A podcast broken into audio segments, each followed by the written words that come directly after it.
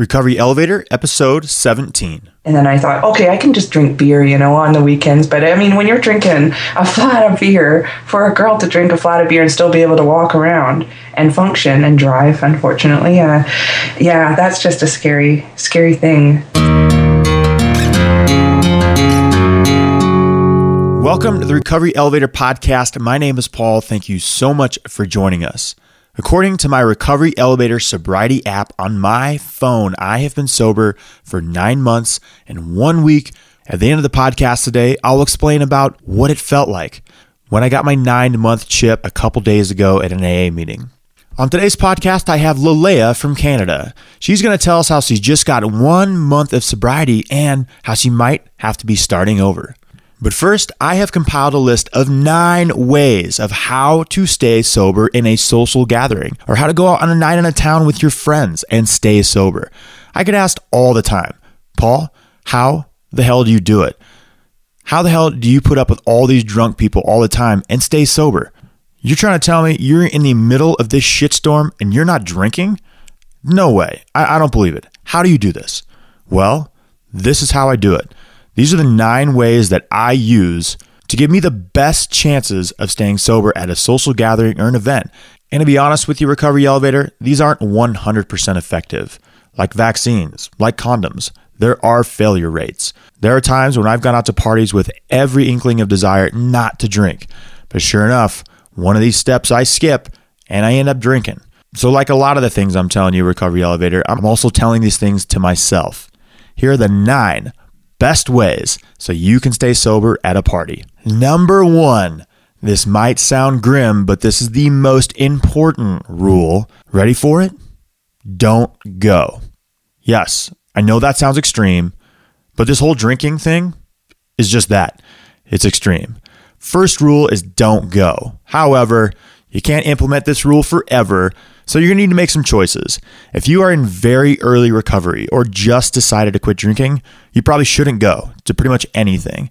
But if you've got a couple weeks, months, or if it's an event you really have to go to and you do decide to go, then that's up to you. But if it's just another Friday night on the town with your buddies, you might want to sit this one out. Here are some events that you might have to make an exception and you go to your brother's bachelor party, your brother's engagement, a direct family member's wedding, a Super Bowl, only if your top two favorite teams are in it. Your fantasy football draft, but only if you finish in the top four the previous season and have a chance of winning the trophy this year. A graduation party, but it can't be your friend Tony's Mike's little sister's friend graduation party. It's got to be direct family member's graduation party. Third Eye Blind reunion tour, that might fall in the category of a must go.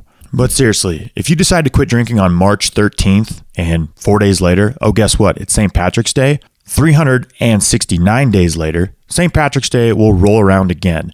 You can pretty much skip this year's St. Patrick's Day. Or, hate to say it, you're probably going to be drinking three to four days after you made your new life pact to quit drinking. But if you have made this decision that you must attend this event, do some recon before you go. Make sure there are non alcoholic options at the party. I'm not talking O'Doul's or non alcoholic beer because those actually have a tiny fraction of alcohol in them as well. You could probably have 40 or 50 non alcoholic beers and have the same result of having 10 regular beers. Not sure if my math's correct on that, but, but you get the point. Number two on the list of nine best ways to stay sober at a social gathering is have an exit strategy. Like any entrepreneur, when starting a business, they already know how they're going to get out of that business. And just like when you go out to this social engagement, you need to know how you're already going to leave this party before you get there. What this means is when your friend Tammy says, Oh, hey, I'm going to come pick you up at eight, say, You know what? I think I'm going to drive to this party. Therefore, your car is there. Let's hope you're not drinking and these steps do work so you're not leaving your exit strategy drunk. Take a taxi. There's this cool thing called Uber. Get a ride there. And the point is, be able to leave on your own terms when you want. Number three, seasons change. Leaves fall off trees. It gets colder. It gets warmer. The days get longer. The days get shorter. Number three is a tough one because this one really requires you to get outside your comfort zone and make some tough choices. Seasons change, and maybe your friends do too. And if they are your friends, they're going to come back around and they might never change. But here's the thing if you really want to stay sober and get sober, you're going to have to make some changes. You might decide to roll with a new crew. Yeah, that jogging club that meets at 6 a.m. on Saturday mornings, eh, that might be the change that you need, all right? Poker night is only supposed to go from 6 o'clock to 8 o'clock with one $20 buy in, but everybody knows there's a lot of beer consumed and everybody buys back in five, ten times. You're just going to lose a lot of money and stay drunk and probably go to work late the next day. That's what I'm talking about. The seasons change. Friends might have to change. Leaves will fall off a tree, but I've never seen a spring come around where the leaves don't grow back. And it always seems to me like they've grown back greener than they ever grew back before. But you got to go through that very uncomfortable time where there are no leaves on the tree, or there might be one or two very strong leaves on those trees. And those are your true friends. Seasons change, your friends might have to change also. Number four. This one is important. There are four components to number four. Number one, tell them. Number two, notify them. Number three, let them know. Number four, somehow in an email, text, phone call, whatever, make it known to the people you're with. Let them know or somebody that you're not drinking. I'm not expecting you to walk into a baby shower or a bar, clink your glass, and say, Hey, everybody, I got an announcement to make. No, but you got to tell a couple people, right? A couple people need to know what's going on. And these are the people that should be your true friends. This step is creating something very important, which has been vital to my recovery. Can you guess what it is? Wait for it. Starts with A, ends with ability. You're creating accountability. Yes, that is an underlying theme of this entire podcast accountability. That's what I needed for me to truly get sober. If you don't tell anybody or let a couple people in on your master plan, how you plan to air quotes control, which you can't control, this whole drinking thing, then there's nobody there to call you out when you return from the bar with two Bud Lights in your hand and be like, whoa there, Paul. I, I thought 15 minutes ago you told me you weren't going to be drinking tonight. You've got to tell somebody.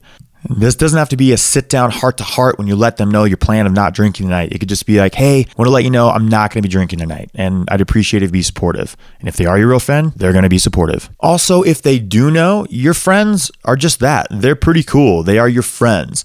Instead of coming back from the bar with the norm saying, hey, everybody, Jaeger bombs. No, they're going to come back and say, hey, Rick, rum and Coke, Jaeger bomb for you, Steve. And Paul, here's a soda water. I got you a lime. They're going to be supportive. And they're going to come back and include include you in the festivity of drinking, except you're going to be drinking a soda water with lime. It's such a cool feeling when my friends come back with a round in their hands. And at the very end, I've got a Diet Coke sitting on the tray. It feels really good. I already feel like an outcast at the bars, but when I get included in the rounds with the boys, it's awesome. For a second, it's like nothing's changed. Number five on my list of nine ways to stay sober at a social gathering always have a drink in your hand. This does two things. Number one is satiates the habit you have of always having a beverage in your hand. And number two, people probably won't recognize you if you don't have a drink in your hand. Regardless of the shape, the bottle, the color, they're not going to recognize you if you have two empty hands. Now, there is scientific evidence behind this. You are so used to having a drink in your hand at social gathering that it is normal for your brain to feel a cold beverage in your right or your left hand. And when you don't have that in your hand, your receptors, they're firing. They're they're not connecting. Something is going wrong psychologically in your brain. Doesn't matter what it is in your hand, be it a diet coke, a ginger beer. Those are great. There are non-alcoholic ginger beer, and this ginger beer is the main ingredient in a Moscow Mule but it's non alcoholic. It's delicious. It's a ginger ale. It's very good. And it's in the shape of a beer bottle. This does a third thing as well. If you've got a drink, a glass shaped bottle in your hand, people aren't going to say, Hey, I'm going to the bar, Paul. You want me to get you a drink? And you just avoid one more opportunity for you to slip up right there. Number six, don't talk to that cute boy or cute girl on the other side of the bar. Stick with your friends that you went out with simply getting out of your house is getting outside of your comfort zone big time. Don't need to go way outside your comfort zone to Pluto and start flirting with girls or guys in early sobriety. I remember after being sober just a few days, I met a girl at a bar and I said a joke, and of course, she was like a deer in headlights. The joke didn't land. I was sober. It was so awkward. Guess what my next line was? Can I get you a drink? And I got two drinks. So go figure. If you're like me, I'm awkward anyways with girls. Take out the alcohol in a bar situation, good night.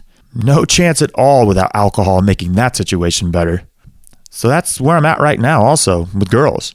I don't really walk across the bar and go talk to girls. If I do meet girls, it's organic, it's in a social setting. That's not a bar. Number seven, lower your expectations. That's right. Your first couple times, three, four, five, maybe 10 times going out sober, are not going to be as fun as the previous times. So lower that bar of expectations. At the end of the night, when you leave, you're not going to say to yourself, wow, that was one of the best nights of my life. But look down. You still got your pants, you're wearing shoes, you got your dignity, you're going to remember everything. You're probably going to wake up feeling a hell of a lot better the next morning. So lower that bar of expectations. It's not like every night out is going to be New Year's in sobriety. If you're used to being the life of the party, you're probably not going to be the life of the party in early sobriety. But your personality will return. Your personality will return greener than ever, just like those leaves that fell off the tree. But when they do grow back, they are stronger, they are more vibrant. You may realize, yes, I am not the life of the party in early recovery. You also might realize your friends aren't as funny as you thought they were while you're sober. Seasons change, friends might need to change as well. Number eight. Instead of an action, this one's more of a response. You are going to get the inevitable question, perhaps once, twice, several times in an evening. Hey, Paul, are you not drinking tonight? What's going on? I haven't seen you drink tonight. You haven't challenged Chet yet to your normal keg stand competition. That's really rare for you, Paul. What's going on? I'm just kidding. I actually don't even think I have a friend named Chet. But seriously, you are going to have to answer the question and have fun with it. A lot of the things that I say are for strictly reactional purposes. Have fun with these answers, but as you do progress in sobriety, you're going to realize what the best answers are. And those always are I don't drink. Now, you might have to answer follow up questions after that, but honesty in general in life, that's usually what I've learned the hard way is the best way to go. But here are some things, and all of these I have said to get reactions out of people. Number one of part eight Hey, Paul, you're not drinking tonight? No, you know, I've had enough. And you can just see the wheels spinning in their head. Is it he's had enough tonight? He's had enough in general. He's had enough of life. Did his car break down? What has he had enough of? It's kind of fun just to watch their wheels spin. Number two, hey, Paul, are, are you not drinking tonight? Yeah, you know, I've got rickets and these meds and the alcohol, they just don't mix. Again, watch their reaction. Third one is, hey, Paul, are you not drinking tonight? Yeah, I'm on this new diet thing and I'm not supposed to have alcohol. That's actually totally acceptable to say. A lot of people do diets where you can't drink alcohol. Number four, act like you're completely drunk or already blacked out. So when they ask you if you're not drinking, just be like, um, and then just fall right on a cardboard box or on top of a trash can full of empty beer cans and make a huge mess. It's pretty damn funny. Again, haven't done that one in a while, but I see it coming in the next couple months. Next one, which is somewhat honest, is I'm allergic to alcohol. So someone says, Hey, Paul, are you not drinking tonight? Like, no, you know, I'm allergic to horses, cats, dander, alcohol, and pollen. Yeah. So no, I'm not, I'm not drinking tonight. I'm allergic to it. Another one could be to straight up use the law. Hey, Paul, you're not drinking tonight? No, you know, I'm only 20. I'm 33 and I look 33, but shoot, I've used it before and it works. This one's a fun one. Hey, Paul, you're not drinking tonight? So you look at them and then you look at yourself, palms out, look down, look up, look back at them, shake your head in a weird face and be like, Are you serious? Look at this body. This is a temple. There is no way I'm putting that rat piss inside of my body. Next one. Hey, Paul, you drinking tonight? No, man, it's Lent. Gave that up. Here's another one. Hey, Paul, can I get you a drink? No, that's okay. You are actually starting to look attractive. I should better stop. Here's another one. This one usually works if it's a Wednesday, but if it's not, who really cares? Hey, Paul, can I get you rum and coke? Ash Wednesday, bro. Can't do it. Here's another one. Hey, Paul, you want a Jaeger bomb? No, Shark Week, bro. They'll have no idea what that means. These are all fun and games, but you should probably, in the end, get to the real point of letting people know that you don't drink. So, this is what I do. Hey, can I get you a drink? No, I'm okay. I don't drink. Normal drinkers, they're going to say, Oh, you don't drink? You'd be like, nah, I don't drink anymore. They're going to say, oh, that's cool. Hey, what are you doing this weekend? They'll change the subject real quick. Normal drinkers and good friends alike, that will be their reaction. your drinking buddies, these seasonal friends that probably need to change, those are the ones that are going to say, Hey, Paul, you want to drink? You're going to say, No, I'm not drinking. They're going to be like, Not drinking? Are you effing kidding me? It's Friday night, man. You're a complete wuss. What the heck is wrong with you? That's your big red flag right there. Seasons change. That leaf needs to fall off the tree. And the ninth way to stay sober at a social gathering is to have fun. Make a point to have fun. You need to make a mental adjustment, a decision that you are going to have fun at this event. You are now living. Alcohol is a matter of life and death.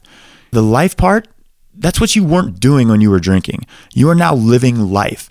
You are experiencing a myriad of new emotions at this new social gathering that you have never experienced before. Maybe at your friend Rodney's fifth birthday party, yeah, when you weren't drinking back then. But if you're like me, your first couple sober outings, you're like, whoa, this music sucks. This lighting is terrible. These nachos are soggy. What is going on? But what you're doing, you're living. And you're going to remember it the next day. Your friends are probably going to call you and be like, hey, dude, what happened? I don't remember anything. Oh, yeah. And I feel like shit this morning. But you, you're not. And your first couple outings in early sobriety, you might want to go so bad and just say, Get me the F out of here. I want to drink so bad. But your second outing in early recovery, you're going to want to go just a little bit less. You're going to want to take that drink just a little bit less. And the third and the fourth and the fifth are going to be just like that until if your sixth or your seventh or eighth, ninth, tenth, and it might take 20 or 30 times. It might take a year to get to this point. But you'll realize you don't want to leave. You look around the party, you look at your hand, your soda water with a little splash of crayon, and you realize you're feeling an emotion that you haven't felt in a long time. It's enjoyment. It's enjoyment without the effects of alcohol or a different substance. You are enjoying the party using your brain's natural chemistry. And when you have reached that moment and you can easily go out in sobriety and have a great time, look around. Like I said, seasons change. You might be in a completely different setting. You might be surrounded with completely different, healthier, greener, livelier people. Be open to that. Acceptance is the answer. Talked about that in a couple podcasts ago. You need to have acceptance of what your current situation is. In your early sobriety and recovery, I hope you can use these nine steps and tools to help you stay sober on a night out on the town. And these will also be in the podcast blog post at recoveryelevator.com. So you can check it all out there. Now, let's get into the interview segment of the podcast. And Recovery Elevator, I'd like to welcome Leleah from Mission Canada to the podcast. How are you, Leleah? I'm doing pretty good, Paul. How are you? I'm great. Thank you so much for joining us. Let's get into this. How long have you been sober? Well, today is um, one month, one week, and one day. So, pretty excited about that. Had a bit of a slip yesterday, but not with alcohol, with the pills. So, um, just kind of working on the whole process of understanding that addiction is more than just alcohol. It's, uh, yeah, a huge underlying issue. Leleah, I got a list of questions to get right into, but I think we got a good segue into another topic or another direction of this interview. First off, congratulations on one month, one week, and there was a couple days in there. That's fantastic. Thank you. But it sounds like you did uh, um, took some pills yesterday and and maybe relapse. Is that what you said? Yeah, yeah, it would be a relapse. It's um, I was in denial, thinking that I was at work, uh, feeling irritable, just tired of all this feeling, you know, that comes along with being sober, and I just gave into the thought, oh, there's a pharmacy downstairs, and um, like where I work, and you know, in Canada, codeine pills are legal, so having an opiate addiction for ten years, along with my alcohol that's been going way back since childhood, I just thought this is an easy fix, and I gave in and I feel a little bit terrible today. I just have to start over with my sobriety, but just one day at a time, right? Exactly. And I appreciate your honesty and, and, accountability because saying one month, one one week, you probably could have cruised right over the fact that you are now at what, under 10 hours? Am I correct on that? That's right. Yeah. About nine hours. Yep. Yeah, and I think the takeaway on this is, and I am guilty as charged about 40 or 50 times recovery elevator, not in the last eight and a half months that I've been sober, but I'm guilty as charges in this. I would quit alcohol, and then guess what? I would take Ambien, but I would take an Ambien pill and I wouldn't go to sleep. I wouldn't pull the covers up, read a book when I was finished, turn off the light and, and pop an Ambien. I would pop an Ambien pill and go walk around. I'd go cruise around the house. And I was just getting that out of mind state from a sleeping pill, which to me seemed completely fine because there was a professional prescribing it to me. And like you just said with the codeine, that's legal in Canada. And, and we were talking a bit before this, Leleah, you said your addiction is, is doing sit ups and push ups. It's a great yeah. analogy. Can you, can you talk to me a little bit more about that?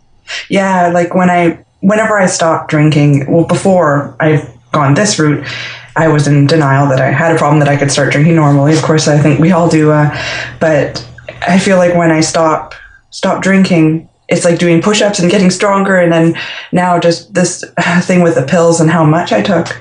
It just I know that it's gonna kill me if I don't stop. It's just getting stronger, and um, yeah, it's not just oh fun partying, binge drinking, and oh I take pills just to you know take the edge off. It's this is a problem. It's I don't want to die. It's yeah, serious. And there's another analogy that I'll use. It's it's life on life's terms, and that's what courage and sobriety looks like. It's facing life on life's terms yeah. without a substance like pills or alcohol. Am I right on that, Leah? Yeah, that's totally right. I mean uh, without anything, life is so good, but it's just you have to deal with the feelings. You can't hide away from them. And as hard as it is to feel, I mean, since we were kids, I mean, I don't know about everybody else listening, but ever since I was under 10 years old, I mean, five even, I just didn't want to feel. I was so scared and alone. And I used anything. It was food, it was, um, you know, beer, and then the drugs, and just it just chaos. It just it gets tiring. It's yeah. Sick and tired of being sick and tired. And the takeaway here is be very careful, listeners. If you quit drinking alcohol, but then you substitute it with chocolate brownies, right? Mm-hmm. In the same manner that you were ingesting alcohol, it's kind of just the same thing. It could be you could be replacing alcohol with pot, you could be replacing it with codeine, with pills, with NyQuil, with exercise. In fact, I just said NyQuil. Let me tell you a, a, a quick anecdote on mine. In 2014, in, in in August, right? I had like 14 days of sobriety, and I just could not face life on life's terms. So I chugged a bottle of NyQuil. However, it was nowhere near nighttime. And yeah. I am a flag football captain. And we had a practice before the flag football season started. And it was scheduled for like an hour and a half. I had rented the field space for that much. Practice lasted 35 minutes because I was just like, all right, team, button hooks. And then I couldn't even remember what was going on. Um, we did we did sprints and it just like halfway through, I'm like, all right, that's it. Blew the whistle. I got my car and went home. But yeah. I was just basically replacing the feeling of alcohol with with Nyquil. So let's get into the next question, referencing the podcast title. Leleah, when did you realize your elevator had reached its bottom and it was time to get off?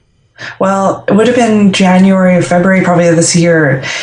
It, I mean, in December, probably. I just remember getting in really scary situations. I mean, of course, the binge drinking and going out to bars and just coming to, and my I started blacking out um, probably quite some time ago, but the blackouts were getting really scary. I'd come to and sometimes just around guys and situations and really scary. Uh, maybe I won't get into detail too much, but I had to escape and just, yeah, it just got worse and worse. And a friend of mine just told me I was stuck and it just really hit home. And I just felt like I, I just felt so helpless, right? I didn't know where to go. So it's been a process to get to this point where finally I'm like, I am messed up and I need help. Like, I just need help. I need to look for to others for support, and I can't do it alone. It's I've tried my whole like for the past ten years, and it's not not working. so yeah, sure. I surrendered to it. Yeah. Now, are you in your twenties or thirties, Leleah? I'm 34. Actually, just turned 34 a couple weeks ago. Well, congratulations on a birthday. Yeah, yeah it sounds you. like a couple weeks ago you were sober. Am I right? I was, yeah. That was a May long weekend up in Canada. It's a big thing. We'd go dirt biking and camping, and you know, swimming, and just it was usually chaos with drinking. And, and then my birthday, that was another excuse. So this was the first birthday and May long that I've had totally sober. I went to AA and just uh, reached out for support. I mean, it was a great birthday. Yeah, it was really good. Okay, tell me about this Maylong festival. You sound it sounds like a Canadian holiday where there's dirt biking, there's camping, there's got to be jumps with the dirt bikes and campfires and all kinds of stuff. And you successfully didn't drink, and you were only a couple weeks sober. Will you give some insight on how you pulled that one off? I mean, that's quite a feat. You should be proud. Well, I didn't actually go camping or to fires or dirt biking or anything. I um I just kind of st- stayed away. I just think it's safer right now not to get into situations like that. I just I don't feel strong enough. I before I've done it and I thought, oh no, I'm good now, and then I get into situations and then out comes the beer and yeah. So this this year I thought, no, I'm just gonna lay low. Wow. I'm saying wow because you said stayed away, right? That yeah. is some of the hardest things that I've ever had to do myself. And you just did it. And I have a podcast about getting outside your comfort zone to be sober. And sometimes getting outside your comfort zone means not going yeah. where you're comfortable, to hanging out with your friends with your dirt bike. So congratulations on that. That's that had been hard. It was, yeah. It, getting outside your comfort zone, holy, it's like new story of my life. I, you gotta, you gotta get out of your comfort zone if you want to be have a better life. Yeah. Now, Leleah, talk to me about your drinking habits. How much did you drink? Did you ever, did you have a drink of choice? Did you have any rules in place? For example, I am only drinking on the weekends. Talk to me about that. Well, ever since I was uh, early teen beer was like my my thing my go-to I, I love beer you know ever since i was seven when i first tasted it i thought mm, that's good you know and then in my my mid 20s i went to wine and i drank wine every day and then after i quit that you know because it was too chaotic and i um and then I thought, okay, I can just drink beer, you know, on the weekends. But I mean, when you're drinking a flat of beer, for a girl to drink a flat of beer and still be able to walk around and function and drive, unfortunately, uh, yeah, that's just a scary, scary thing. So it just, it, it constantly moves around. It'll like your addiction in your mind is like this little, uh, devil or whatever you want to call it that just uh, says, "Oh no, but you can use this. Now use this. Now use this." Leleah, I actually just recalled an article or a rumor. I don't know if this is true, but you might be able to shed some insight on it. I read a, I, I remember this somewhere that there was a grizzly bear that broke into a cabin in Canada, and it was there was a box full of Bud Light, and there was also a box full of Molson Ice, which is a Canadian beer. The bear drank all the Molson Ice. Have you ever heard anything like that? Is that anywhere? Is that a fable? Is this true? I don't know. I don't know if that would, that's true. I never heard that one, but uh, yeah, I thought it would be kokanee because that seems to be the beer choice around BC anyway. But uh, yeah, I don't know about that one. it's probably in the Onion that I read it, and I was probably drunk, and I believed every article that I read. Talk to me about your drinking and how has it impacted your relationships, be it with your family, with with a spouse, or with a boyfriend, or, or whoever. Well, um, growing up with alcoholic parents, um, I felt like growing up, well, if you can't beat them, then join them, right? So I, drinking would actually bring us closer together. And then, yeah, it's, I could, if I was sober, I was just so irritated. And uh, with my relationships, God, so, so many relationships I've ruined because I mean when you're drinking so much more I just don't have a stop button right? I don't think any of us do. That stop button doesn't exist. So drinking till early in the morning they want to go to bed and I'm just like no let's party you know? It's yeah it's ruined a lot of relationships. Friends have have come and gone and really good friends and I want to reconnect but sometimes it's gone when it goes too far you just there's no going back. So just accepting that is a hard process but it's a work in progress accepting that exactly is acceptance is the answer of our current situation and you can't hit the stop button when you stop drinking i know exactly what you mean and with a lot of the relationships i didn't quite ruin them or there wasn't a fiery breakup it was yeah. more they didn't progress for example when we were out at a bar or any event where drinking was involved after two or three beers I didn't become social. My goal was not to get to know my friends better or hang out with my friends. The goal was to get drunk. And I would just, I'd say, oh, yeah, yeah, cool, cool, cool. Yeah, yeah, okay, okay, I'll be right back. And I would go to the bar. And that, that would, I would do that like 10 times a night. Oh, yeah, okay, okay, all right, I'll go to the bar, I'll be back. And I just didn't get to know anybody, right? And, and that was my priority. Has that ever happened to you with, with, with the stop, where you can't hit the stop button? Yeah, yeah, totally. Just, uh, yeah, like woohoo! I just wanted to party and not not stop until early morning or just even go days on end.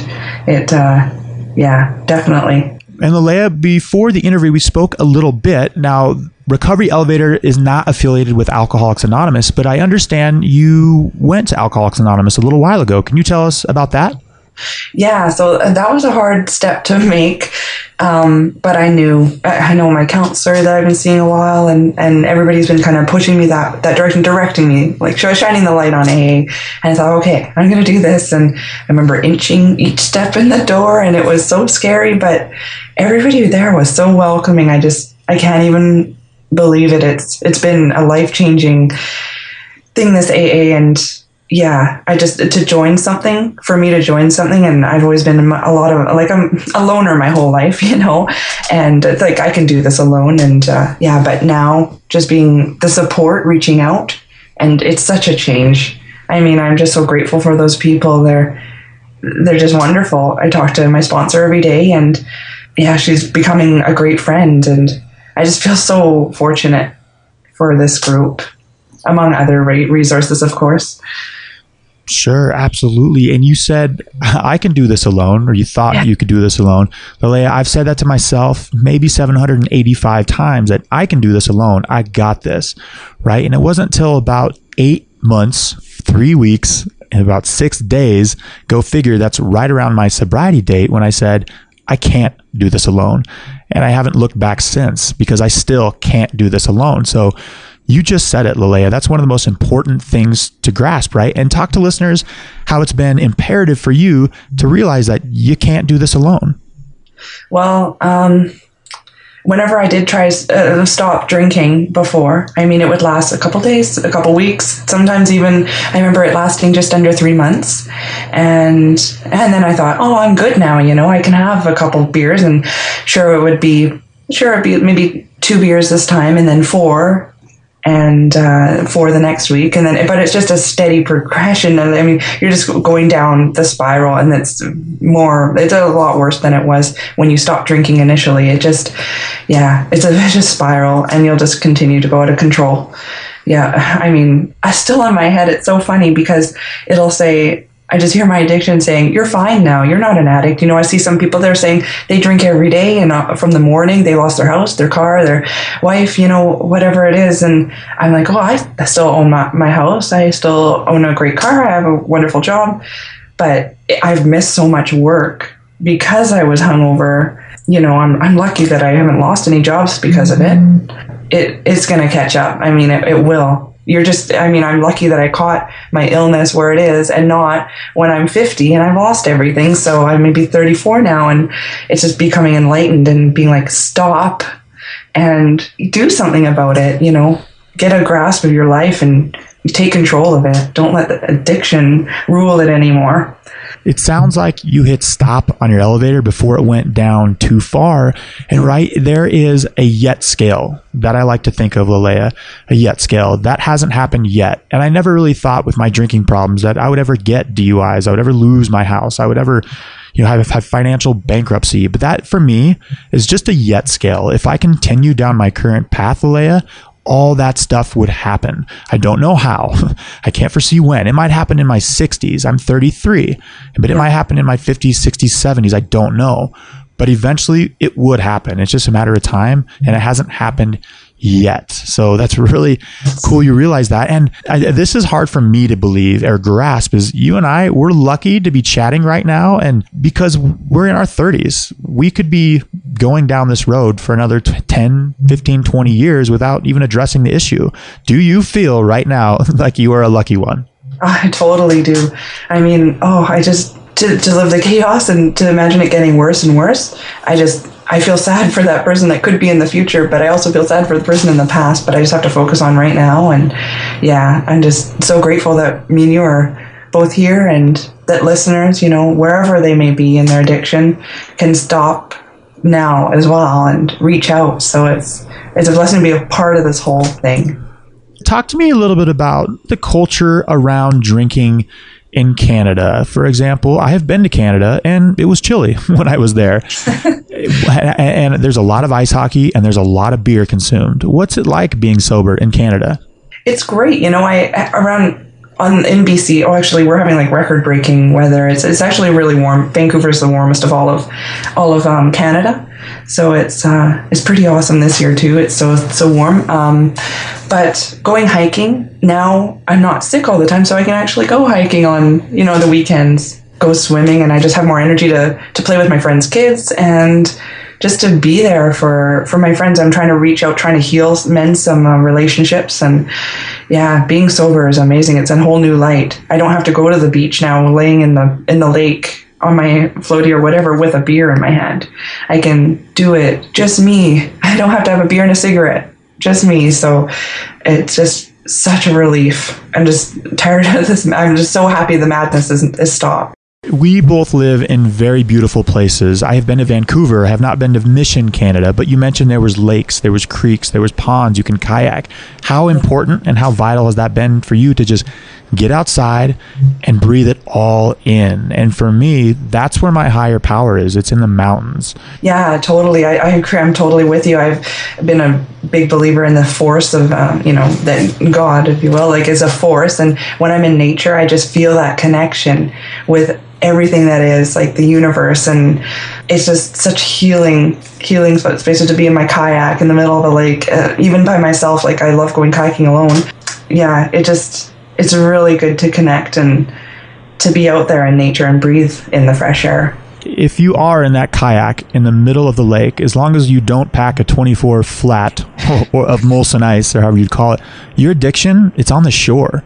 Your addiction is not in the kayak with you as long as you don't have a flask in the kayak. But you've got to realize the addiction's always going to be there on the shore. And your addiction is trying to build a raft. It's trying to get out there to the kayak. But sometimes just removing yourself and putting yourself in the middle of a lake, not metaphorically speaking, you're you have some solitude, right? Now, Leleah, we have reached our rapid fire round questions. Are you ready to answer these five questions in, in 30 to 60 seconds each? Sure. Leleah, what was your worst memory from drinking? Um, worst memory from drinking would be 2007. It was actually 777. Um, I was with uh, partying, and um, the guy that was driving drove off the side of a, a, logging road out in the back of Mission, and we flipped five times down 50 foot embankment. I just remember um, blacking out. I remember flipping and thinking I was going to die, but when I blacked out, I. Uh, I don't know when I came to, I was upside down in the car, luckily wearing my seatbelt, and I just remember somebody grabbing me out the back and um, looking down, and my white pants were just so bright red. My mouth was draining blood, and the cocaine in my system that we'd been doing all night with the drinking allowed me to hike out of that really steep embankment. I still don't know how, but I was on the couch for, or in the hospital for a week, and the couch for three months because I couldn't walk, and I still working on forgiving myself for that one. So that was my worst. Number two, what's your plan in sobriety moving forward? Um, just to realize that addiction goes further than alcohol. It goes to the pills, it goes to the food, it goes to sex, it goes to whatever it is. You know, I have to keep in check and really surrender to my higher power every day. You know, that's a hard thing because, uh, I mean, just admitting, go, uh, talking to somebody, this higher power is uh, really helps. And just, uh, you just have to watch substances so closely. Watch yourself Leleah, what is your favorite resource in your recovery?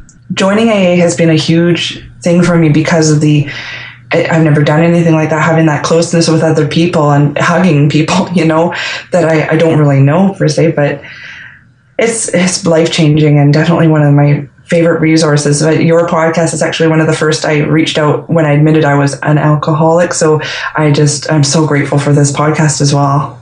And Leleah, what in regards to sobriety, what's the best advice you've ever received? To reach out and to stop hiding away like my feelings don't matter. Talking to people every time I talk, I feel like you know, I'm having a pity party and oh, shut up, you know, stop whining and stop feeling, you know. But no, it's it's okay. It's okay to feel. We're human. We need to feel. We can't hide away from it. It's we got to reach out, whoever it may be. I I think to reach out to professionals and people that you can relate to that have this alcoholic problem is the best the best thing to do. And it sounds like we just touched on last question, but maybe add a little bit more. What parting piece of guidance can you give to our listeners who are in recovery or are thinking about quitting drinking? Again, reach out, whether it be a counselor or to AA or NA, to to you as well. Uh, you've been a great tool in the path of my recovery, and um, so grateful for that. And um, yeah, just reach out and just accept it. Leleah, the one month and one week that you had, it's not continuous, but that duration of sobriety from alcohol doesn't go away. Sure, you're starting at nine hours, maybe we're at nine and a half hours right now, but it's still all that time, it, it, it's not wasted. So, congratulations. It's all a work in progress. And thank you so much for joining us today. Yeah, thank you for having me, Paul. Like I mentioned at the beginning of this podcast, I have been sober for nine months and one week. I made it. I made it here. And when I say I made it, It's all one day at a time. All that is guaranteed is today. So I have made it. I'm not even going to say I'm shooting for a year. Of course I am, but I'm shooting for today. I know today, while I'm recording this podcast on June 14th, it is a beautiful day outside. And soon as I upload this podcast, I'm going to get outside. But I've got nine months in one week, right? And when I got that chip, I got it about 7:25 in the morning. I, that's my favorite AA meeting. Is this very early meeting at 7 a.m. I got the chip and I looked at it and didn't see it coming. I started to get teary eyed. It was like a montage started playing. It was like the bittersweet symphony was playing in my head. I started to well up. I went through a lot of bullshit to get that chip. A lot of hard work has been done to get that chip. It's been a lot of pain, a lot of growth, but it's all necessary and it's all had to happen. I can only imagine that NFL player when he gets drafted, he looks back at all those early morning sprints, those push ups, the bench presses, the practices. He says, Oh, it's all worth it. Well, that's kind of how I felt. Except to me, it was all the hangovers, it was all the guilt, the shame, the terrible moments, the nights spent in a padded jail cell, the depression, the extreme bouts of anxiety, the telling myself that I am done drinking, only hours later to be drunk, all the above, being sick and tired of being sick and tired. But I looked at that chip, and you're supposed to pass this chip around the room so everybody can get it. I didn't do that because I am never letting this chip go. In fact, I have it taped to my wall on a phrase that I typed up about six years ago. It says, If you want this, then you can't have that. And if you want that, then you can't have this. A little redundant, I get it. What that means, you can't have everything. I can't have alcohol if I want happiness and a true joyous life, I can't have alcohol. If I do want alcohol, that's fine. I can have it, but I can't have a happy and joyous life. That is my acceptance. Acceptance is the answer for me. But that's where I'm at right now. Every single day, I look up at this phrase taped at the wall that I've had for about five or six years, and now there are coins, chips, taped to this phrase. And you can see a photo of this at the recoveryelevator.com website. It'll be under the podcast post, episode 17. If you want this, then you can't have that. But if you do want that, then you can't have this. I cannot have both. But I'm telling you right now, I am taking happiness, joyfulness over alcohol. Because those two, for me personally, they don't go hand in hand. And if you can have both, then congratulations, I'm happy for you. But I can't. And I am accepting that. Recovery elevator, you took the elevator down, you got to take the steps back up. You can do this.